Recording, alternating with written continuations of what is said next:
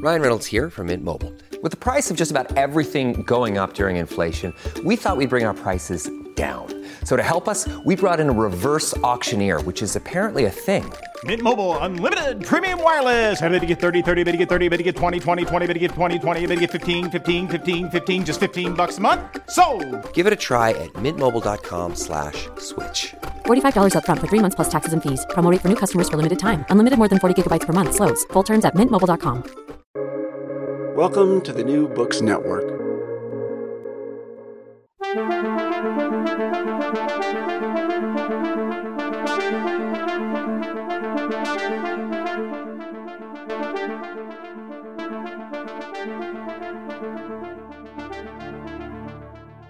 The pandemic brought to the fore a group of workers deemed essential: frontline healthcare workers, restaurant employees, slaughterhouse workers, and the like, who often faced a difficult choice between risking their health to work or foregoing income that they couldn't afford to do without. Often they had to work even though they couldn't afford health insurance or indeed healthcare themselves if they got sick. Another sign of the inadequacy of our health healthcare arrangements. How did the pandemic transform workers and work? Welcome to International Horizons, a podcast of the Ralph Bunche Institute for International Studies that brings scholarly and diplomatic expertise to bear on our understanding of a wide range of international issues. My name is John Torpey, and I'm director of the Ralph Bunche Institute at the Graduate Center of the City University of New York. We're fortunate to have with us today Jamie McCallum, a professor of sociology at Middlebury College in snowy Vermont. He has just published his third book, Essential: How the Pandemic Transformed the Long Fight for Worker Justice, which came out just in twenty twenty-two. He's also author of Worked Over: How Round-the-Clock Work Is Killing the American Dream from twenty twenty. And his first book was called Global Unions, Local Power: The New Spirit of Transnational Labor Organizing. That came out in two thousand thirteen. I confess I've known him for quite a while. He's a PhD in sociology from the C U N Y Graduate Center, and we're very pleased to have him with us today. Thanks for being with us, uh, Jamie McCallum. Great. Thanks for having me. Great to have you. So let's start with your current book, uh, Essential, which deals with the effects of the pandemic on work and the labor movement. It mainly addresses how the pandemic cl- played out for workers in the United States, but it also has an international d- dimension. So tell us what it's about. So I started interviewing workers in Wuhan, like immediately. Um, at the time, I was teaching the sociology of labor in at Middlebury, and the students were like, It, what's going on over there? Is it going to be a, an issue? And I was like, maybe, you know? So we started talking to people, and um, it was really interesting to get, um, to find, to try to find people in China to talk to, because I don't have any direct connections to workers in China that often. So I started off talking to people that were mostly delivery drivers um, and some healthcare workers. And then when the When the pandemic spread to Italy next, mostly in Lombardy, I talked to workers there, again, healthcare, delivery workers, and retail. And um, and then eventually I traced it back to the United States. So originally the, the book had actually a much more global scope, but as the pandemic began roiling in the States, I began focusing more in, in on that. Um, early on, the work from home transition was interesting to me, just because it seemed like, well, I was working from home personally, and it seemed like that was going to be a fairly significant uh, change in the way people work, and it has been. But um, ultimately, I was drawn to the people who were left to work face to face. Um, in Vermont, where I live, I knew a lot of people who were who were um, essential workers. I'm on the fire department, so I ended up being on calls with cops and E M S and other healthcare workers who were essential at the time. And it seemed to make more sense for me to focus in, in on that. So, uh, I mean, the pandemic obviously transformed our relationship to work in the ways that you were starting to talk about. Um, you and I, you know, basically were in a position to work from home, or at least in fairly safe kind of uh, arrangements usually. Uh, but essential workers, sort of by definition, didn't necessarily have that kind of safety. And and as I said in the intro, I mean, one of the most kind of distressing things about the whole thing was the fact that, you know, often people couldn't even afford health insurance, so they had to go to work, right? Even even though, and put themselves obviously at greater risk than you and I had to experience, even right. though they were among the you know ranks of those who couldn't even necessarily f- afford health insurance. So, could you right. talk a little bit about that exp- way that exp- you know uh, affected their experience? Yeah, I mean, so on the health insurance question was really interesting because the data in like May of twenty twenty showed that only about two million or three million people lost healthcare when they lost their job. And I was like, oh, that's that's not very many. But then when you consider that like twenty million people didn't already have it um, because they never had a job where their employer uh, paid it and they didn't make enough money to buy it themselves, um, you had a slew of people who were facing down a deadly virus with no safety net whatsoever.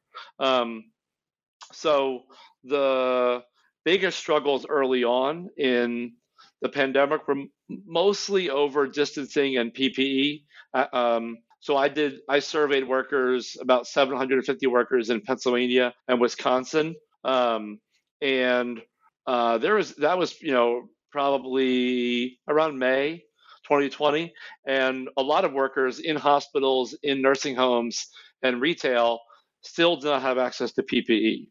Um, like they were still working without, they were still working with like raincoats on, uh, pulled over their, their, their mouths and stuff. And, um, you know, just really makeshift kind of, kind of, uh, gear. Um, the interesting thing I began to hone in on, I suppose, was like the union difference, like unions in healthcare made a, made a real difference whether or not you had access to, to P P E or not, whether or not you had access to paid t- paid sick leave and paid time off. And so in the book, I talk about, you know, a lot about the ways in which we think of workplace safety as the outcome of either, you know, sort of a macroeconomic, oh, you can quit your job, and that incentivizes employers to um, to do right by you, blah, blah, blah, or it's a factor of OSHA, where, you know, government policy gives us safe workplaces. And in fact, I think during the pandemic, um, like class organizing, class struggle, whatever you want to call it, became essential to people's health. And that was one of the ways that people became safer at work, when they organized, when they pressured for, you know, those kinds of things that unions were bringing people, even workers without unions. I mean, a third of the strikes early in the first year of the pandemic were led by workers without unions, which basically never happens in, in good times. Uh, it was a remarkable sort of moment of revolt that was, you know, really not captured in the official statistics or snapshot of the pandemic. Like, so if, if you looked at B L S data um, for twenty twenty, there was only eight that's, strikes. That's Bureau of Labor Statistics, yes. for, for yeah. those who may Bureau- not know. Yes, Bureau of Labor Statistics data shows there was only eight strikes in twenty twenty. Well, that's nothing. There's nothing going on then.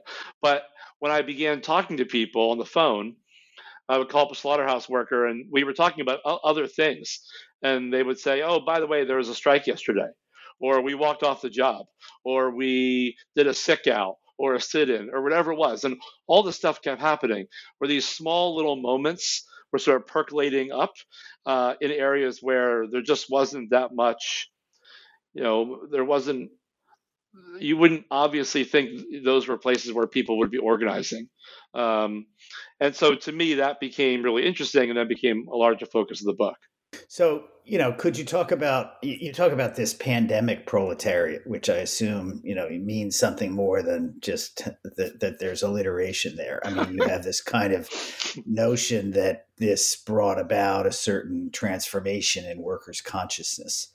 And yeah. I'm sort of curious if you could expand on that notion and also talk about, you know, the extent to which this is a kind of particularly American phenomenon, or how much is this a global phenomenon? Or at least international.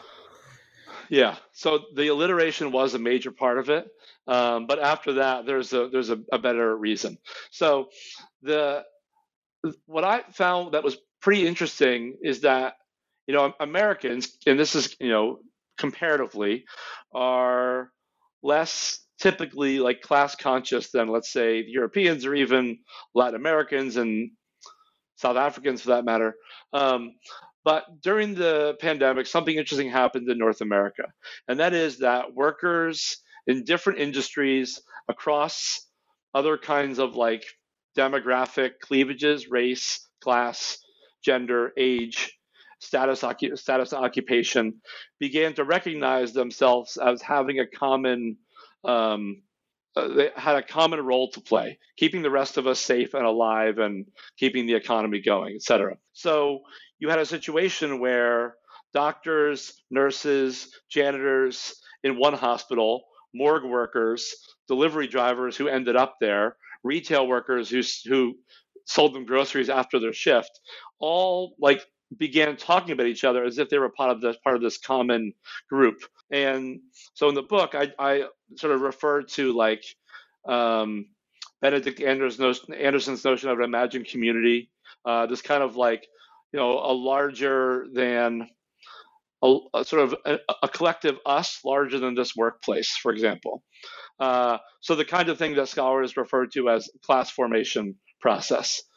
And that happened in uh, the U S in really significant ways. Typically, like in the in the U S, when we see when organized labor surges, it tends to be like in industries. Like in the two thousand eighteen, two thousand nineteen, we had a huge wave of strikes in education, but they were just copycat strikes in one in one sector. These were sort of percolating around in all these different sectors. And to me, that's a really valuable thing because then you get a sense of, well, this class formation process uh, is is wide and is driving a wide sort of labor organizing surge. In Europe, what I think was interesting, so I did some comparison, comparative research between some essential industries in North America and uh, Germany and the U K.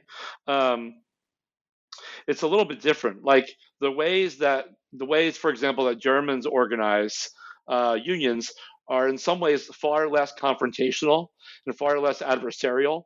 They're more powerful and more numerous, but it's not as hard to form a union there or to join one, frankly. It's like you sign, you basically sign up in, in a lot of ways. And so in that environment, Um, unions were simply, uh, yes, they had access to more P P E, they had access to more immediate resources, but in some ways they were less or less organized to like push back or fight back. So, um, you know, Amazon workers in North America created much more um, of a stir, much more of a sort of a contentious environment in their warehouses than did than they did in, ma- in many other places. Um, can can I safety- can, can I can I intervene there? I mean, yeah. you know, uh, the story in Germany, as you know, is that you know, I guess it's above a certain size of the enterprise, but there are these so-called works councils that yeah. involve somebody from the from the you know enterprise, somebody from the union, and somebody from the government. So, you know, that creates a kind of, uh, you know, a body that has to be persuaded that certain policies are acceptable and that sort of thing. And they're different perspectives, obviously. Um, and I can see how that would moderate, you know, uh, potentially at least moderate working class, you know, hostility or whatever. Right, um, right, right, right. And so that's interesting. And, you know, maybe you could talk about how that works as compared to the kind of situation we have. I mean, you've started to talk about it, but I think it's important for people to understand that there's this institutional reason for what you're describing. Right. Yeah. So, right, there's good things and bad things about a more social democratic or sort of co-determination model that, that some they have in, in Western Europe. Um, like, you know, n- nursing homes in America were the were the epicenter of the pandemic. Um, and then second was probably meatpacking and slaughterhouse and food processing. Those things were not, it was not the same in other places. um, G- Germany, for example, Iceland, which I did some research in.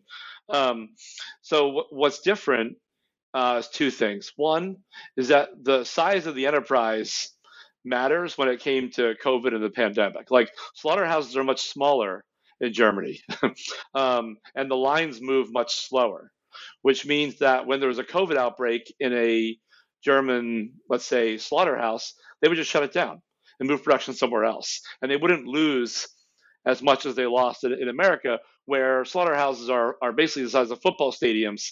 And um, you just can't shut one down without like destroying some of the food supply in a lot of places. So that that that model was one difference.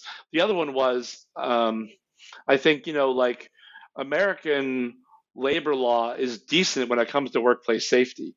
It's just that, as it is in uh, some parts of Europe, but the sort of access to the law just didn't exist in a lot, in a, in a lot, of, in a lot of that time. Therefore, like, workers had to defend some degree of safety in the workplace, and if you were accustomed to fighting back, you were more successful at it than if you weren't. Like OSHA in America is actually like, the laws are okay, but OSHA didn't do anything during the pandemic. They didn't inspect any workplaces. So workers had to sort of step up and, you know, uh, refuse to work without P P E, or refuse to work without, without a longer break, or whatever it was. And so from people I talked to, I talked to most people in Amazon, for example, um, like Chris Smalls, who was fired from the Amazon warehouse in Staten Island, um, also had a lot to do with the German Amazon warehouse. And it was, you know, he that said, like, despite all the problems with organizing workers in America, uh, the, you know, American ones were much more organized and militant in a way to defend certain on-the-job protections than were than they were over there. Interesting. So, I mean, I guess I want to pursue this a little bit more because, as you know, Germany is a place I know a little bit about. And right. um, the other thing that, you know, struck me very much during the pandemic was the different policy approaches, uh, particularly to employment and unemployment. So here, basically, people just suddenly lost their jobs. You know, they were right. cut off from, you know, a source of income, but also a source of their sense of who they are. Right. Right. Whereas Germany has this program called Kurzarbeit, which means short work. But basically, the government says, we'll pay you for, I don't know, full time, even though you're only working twenty hours a week, or maybe even nothing. But you right. maintain the connection to that workplace. And I think that, you know, makes a huge difference to people to feel like they are somebody. Whereas yeah. if they're suddenly thrown out of work and have no connection to that place where they used to go all the time, it's very disorienting and de- demoralizing. So I wonder if you could talk about that or other yeah. sort of policy differences that made a difference. Yeah. Yeah. I mean, so the one you're talking about, the, the work sharing program, what we call them work sharing in America, um, are were phenomenally, the difference there was phenomenally significant. So, you know, as you said, American laid off workers Uh, like fired them, basically. They lost their, their connection to their job. Uh, Europe largely furloughed them. That is important for two reasons. The one you're talking about, which is the kind of like subjective or affective connection to your your sort of your life, your coworkers, your place of employment, where you make a living, all that stuff is important.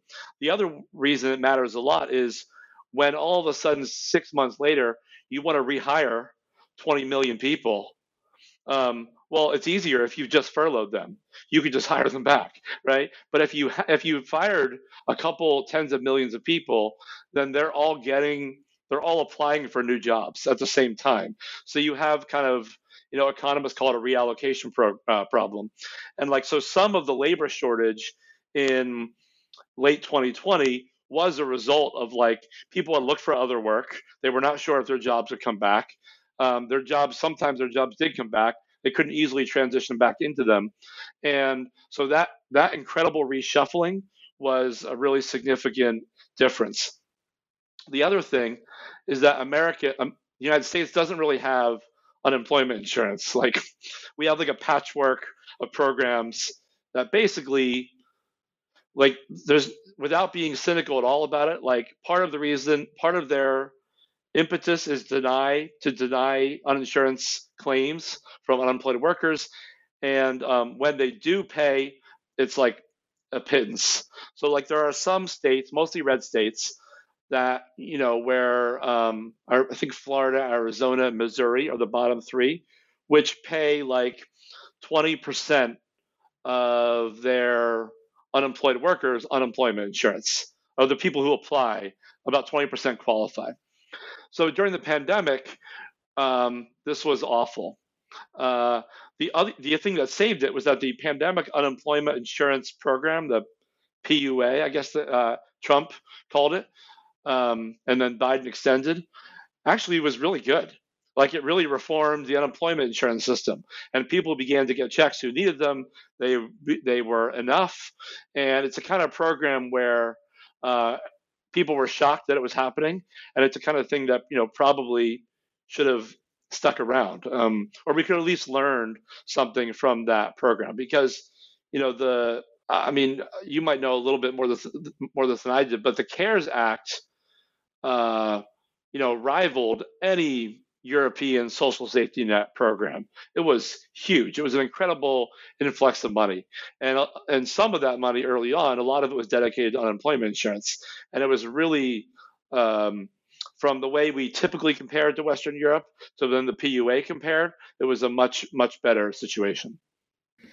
Right. I mean, as you say in the book, there were enormous amounts of money spent, uh, you know, during the pandemic by the federal government to, you know, sort of cushion the shock of all this. Not necessarily yeah. all of it spent in ideal ways. And of course, now right. there's a big debate about how much this has to do with the contemporary inflation issue. But, right. you know, the inflation problem is a, essentially a global problem. So it's not right. clear that what we did during the pandemic was is the cause of the current inflation problem. But uh, I mean, I think the big one that, you know, has gotten a lot of attention was the extended child tax credit, which, yeah. you know, based on some research out of Columbia suggests that, you know, child poverty declined by some dramatic yeah. amount, forty percent, twenty-five percent, whatever it was, it was a, seems to have been a quite big number. So, um, but in any case, I mean, back to the um, sort of the labor movement. I mean, I'm, you know, it strikes me as somebody who doesn't study this, certainly, um, that, you know, labor is kind of having a moment right now. And, yeah. I mean, I don't know if you would agree with that, but it seems to me as a kind of reader of the newspaper on these kinds of issues that, you know, the strikes at Amazon, the, the union mobilizations at Starbucks, things like that are, you know, getting people's attention, and that labor, the labor movement is in, you know, better, uh, I don't want to say odor, but you know what I mean? uh, yeah, yeah, yeah. It's, it's got a better reputation sort of now than it did. And, you know, Biden, I think you talk about this in the book as well, that Biden, you know, has presented himself as this kind of pro-union um, uh, president. And, right. you know, I, I mean, what's going on there? And, and again, you know, how much is this happening in, in outside the United States as well? Yeah. So the I think what was, what was, what happened in twenty twenty, because essential workers had such a incredible public profile, like it was clear to most people that our lives depended on them, you know, and not just healthcare workers, but retail clerks and dri- delivery drivers and food processors and, um, you know, all these other folks, uh, teachers after a couple months. Um, so I think that gave the American working class a little bit of like a facelift, and the problems, the, the answers to problems in the American workplace, like were dealt with by organized labor, or were dealt with by, by disorganized labor in, in bad ways. And so I think, you know, unions became like an answer to a problem, like where people like myself have long thought they were the answer, and all of a sudden it became a more popular answer. Um, that was one of the reasons that we're seeing a surge. The other reason is just the like the resentment, frustration, anger, hostility to working through the pandemic without much lasting change to your job. You know, there was a, a pressure valve released in twenty twenty-one, probably, that kicked off a surge. Um, so yes, labor is definitely having a moment. I mean, uh, petitions to file union elections are up, I think, sixty-five percent from the year before the pandemic, which is an enormous thing. The only word of caution there is that, you know, at the two hundred fifty Starbucks cafes that have now voted to unionize or more, um, nobody has a contract. Uh, nobody has a contract at Amazon. Nobody has a contract um, at some of the other more like so, some white collar. Uh, you know, there's been some online media places that I've organized. They're, they're working without a contract. So in some ways, employers have been saying, like, look, vote for a union, fine, but nothing changes. You know, go ahead. And actually, the Amazon labor union has lost a few votes um, since they wanted J F K in Staten Island. So I think there's like there's a moment, and I think there's reasons for cautious optimism. But at the same time, if you think labor history, it doesn't really compare. It's like the upsurge in the thirties. It doesn't really compare to the strike wave in the seventies. Um, it's just, you know, in relation in relation to what it was like five years ago, things are looking pretty good. But um, there's still obviously a major, you know, major inroads to go. Biden was pretty good. Um, he was probably the most pro-union president for like a year that we've had in a, in a, in a maybe in my lifetime. Um, but it's a low bar in the United States. It's a pretty low bar. So in, I mean, the international comparison I guess I would make there is, um, I mean, there has been, uh, I'm trying to think about the places I know. I mean, there was actually a surge in labor unrest or labor organizing in China. Um, I don't know if you've seen, been following that news, but uh, sort of Apple factories, other tech factory workers, I mean, not tech workers, but like people who produce that stuff in factories, um, have been, like there's been a wave of militant strikes there. It's pretty different than here because unions are, you know, very, very much illegal in most places. Um, but I don't think there's been a similar takeoff, like a grassroots takeoff in parts of Western Europe, largely because there's, you know, not typically that even in good times. That's, again, not totally the way workers organize in in large parts of Western Europe. Um, there is a movement afoot to begin organizing uh, Amazon globally, uh, which is really interesting just because the Amazon labor unions um, are pretty new and fairly under-resourced. Uh, but nonetheless, there's a sort of a, an idea among those folks that, you know, um, organizing this company wherever it is, is should be on the agenda. And so there's, you know, probably some of that coming down the pike. Right. So uh, maybe as a last question, you know, you sort of use as an epigraph or epigram, I can never remember which one it is, but uh, this famous quotation of Antonio Gramsci's about, you know, we're in this kind of moment when the old is dying and the new has not yet been born. And it's not entirely clear what the new is supposed to be, although we probably know what Gramsci wanted it to be. Uh, but uh, let's uh, leave the soothsaying out of it, and you know, tell tell us like what's dying. I mean, I mean, the, the the quotation goes on, and you title your, I guess, last chapter about you know this business about morbid symptoms appearing. Morbid symptoms, right? In, in the yeah. interregnum. But what's what's dying? What what do you think? Yeah, is dying? I mean, I think like well. Who knows? I mean, what we thought was dying and what may still be dying, I think, is like um, a notion that um, we can survive and thrive while treating workers like human garbage, basically, which is, you know, essentially what we do. I mean, you know, laborers are disposable um, in many parts of the United States. And I think that that Um, we learned some small lesson that that is probably bad for all of us. Like, you know, the other slogan, I guess, is like an injury to one is an injury to all. It became almost statistically clear or true in a way during the pandemic that if you're, if you were in a nursing home where workers worked multiple jobs, well, they spread COVID throughout the nursing home, like workers themselves did. So the same people that were tasked with saving people's lives we're also spreading the virus. And um, I think the thing that's dying is that that system we have a general cultural understanding that it's that it's pretty bad, and that it's that it's dire. The what has you know yet to be born, I think, the other part of the quotation is like what is what the, the answer to the problem, like what can we do about it? In other words, some inching towards a more socialist or social democratic um, political economy. And I think that tension, you know, there's that old saying like, you know, during the crisis, everyone's a socialist. And that's not, you know, true necessarily. But I think the crisis did yield a lot of people who were willing to rethink in radical ways the way our economy is organized. And, um, Uh, you know, the public supports unions at a historic rate and is against large corporations at a historic rate on public opinion polls. So that kind of like sentiment, and I think, you know, bottom up cultural shift is happening. The real question is like, what can we do about, like, how can we make good on it and solidify some of that in real gains? Um, and there's some reasons to think about it in both, like, I say at the end of the book at one point that, you know, what's most shocking in some ways is like what hasn't changed. Like we still, we're still fighting the railroad unions over paid sick days. That's like all they want, right?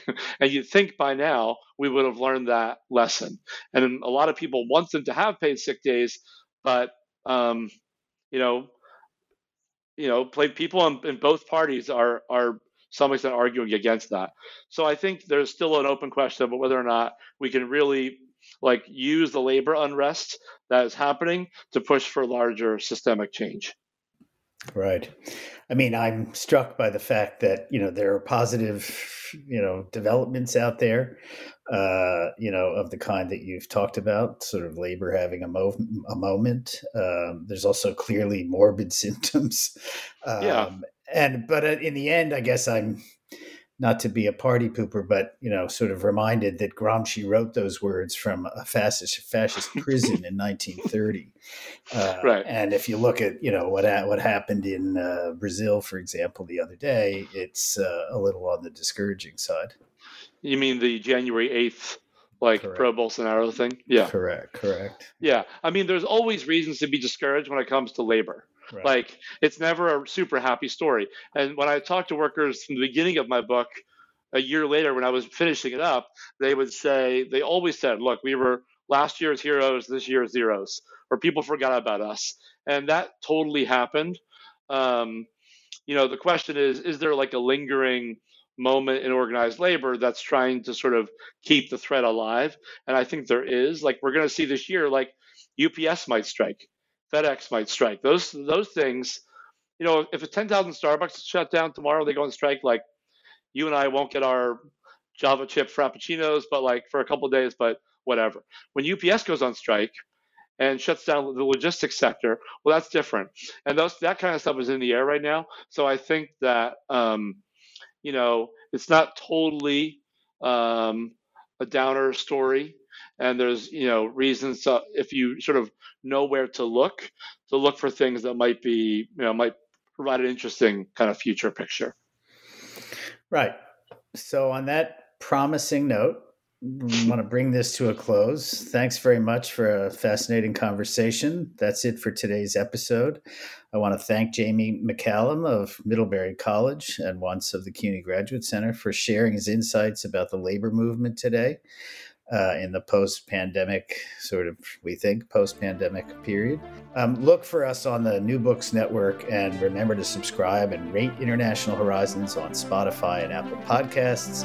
I want to thank Osvaldo Mina Aguilar for his technical assistance and to acknowledge Duncan McKay for sharing his song International Horizons as the theme music for the show. This is John Torpey saying thanks for joining us and we look forward to having you with us for the next episode of International Horizons.